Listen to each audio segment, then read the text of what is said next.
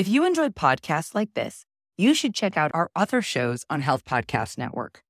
For example, Nurse Wellness Podcast, hosted by Wendy Garvin Mayo, focuses on the power of stress management and how it's foundational to being your best, doing your best, and giving your best. There's a wonderful episode that you should check out called Letting Go, where Wendy Garvin Mayo shares six strategies to release control and manage stress effectively. Check out Nurse Wellness Podcast on your favorite podcast platform or visit healthpodcastnetwork.com.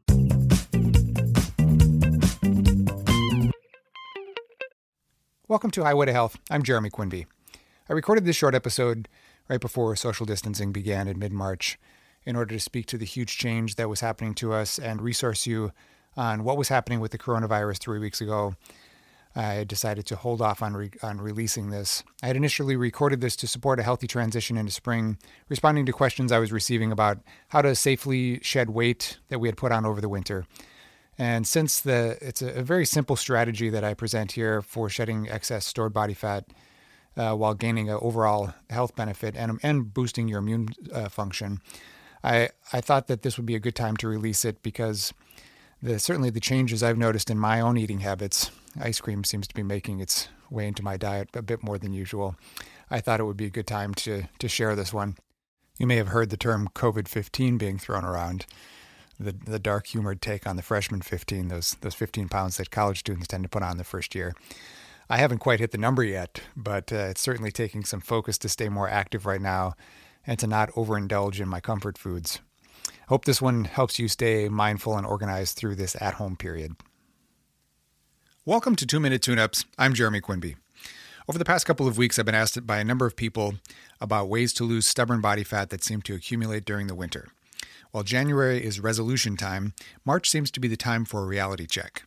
It's starting to set in that as we spring forward, we will soon be spending more time outdoors, wearing fewer clothes, and for the bravest of us, that means swimwear. No matter our shape or size, this can be a troubling thing to process. People start to become desperate at this point and are willing to try anything to shed that winter layer beneath their clothing. Having worked in both wellness and fitness industries for more than 20 years, I hope to shed some insight into the science of body fat and strategies to support weight loss while still gaining an overall health benefit. Because dietary and health challenges can be complicated, I suggest speaking with your doctor, nutritionist, health coach, or functional medicine specialist before adopting a new diet or exercise routine. There are some simple rules, however, that most of us can follow, and in my experience, they demand a period of mindfulness and changing of routine.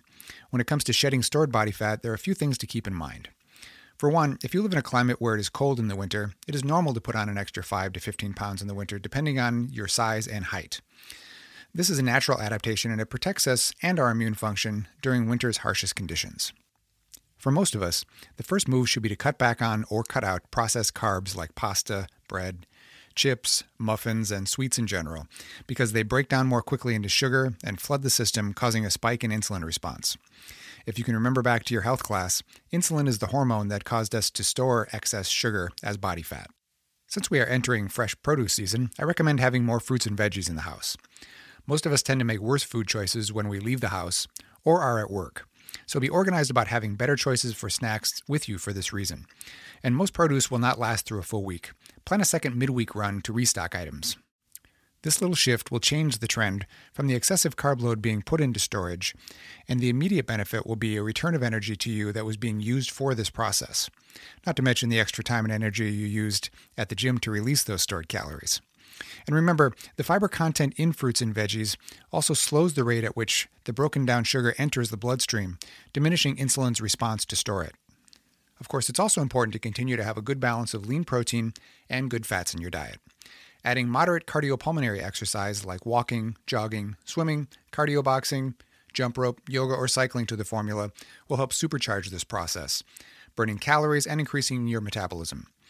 Including resistance training will help you build muscle, strengthen bones, and further boost your metabolism and your body's ability to burn up excess body fat stores, especially the fatty buildup around your organs. So, how do I know if the fat that I'm carrying is organ fat or subcutaneous fat? Briefly, subcutaneous fat is that soft, supple layer just below the skin that collects on our arms, legs, and even our faces. It can also collect around our waist, which can be a source of confusion. The way to tell the difference between the two types is if the distribution of fat in the body is more heavily centered around the belly and starts to feel firm and deeper or like a pressure in the belly, instead of soft and fluffy on the surface.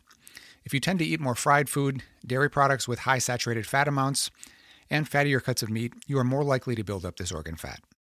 All this being said, it's important to bear in mind that having body fat is a good thing. Even athletes need to keep a decent percentage of body fat. For female athletes, it should be in the 15 to 20% range, and for men, 8 to 14%. The reason for the difference in men's and women's needs is because of their different hormonal and overall systems demands for each of our unique physiological processes. This healthy level of fat helps us run more efficiently, protects us, and serves as backup energy, especially in the event of illness. Even colds and viruses can cause us to lose our appetite for days.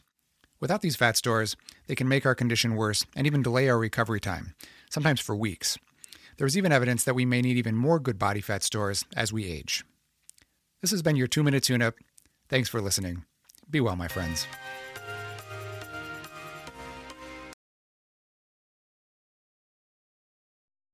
If you enjoyed podcasts like this, you should check out our other shows on Health Podcast Network.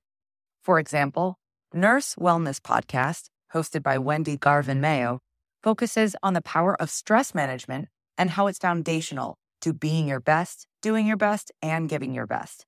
There's a wonderful episode that you should check out called Letting Go, where Wendy Garvin Mayo shares six strategies to release control and manage stress effectively. Check out Nurse Wellness Podcast on your favorite podcast platform or visit healthpodcastnetwork.com.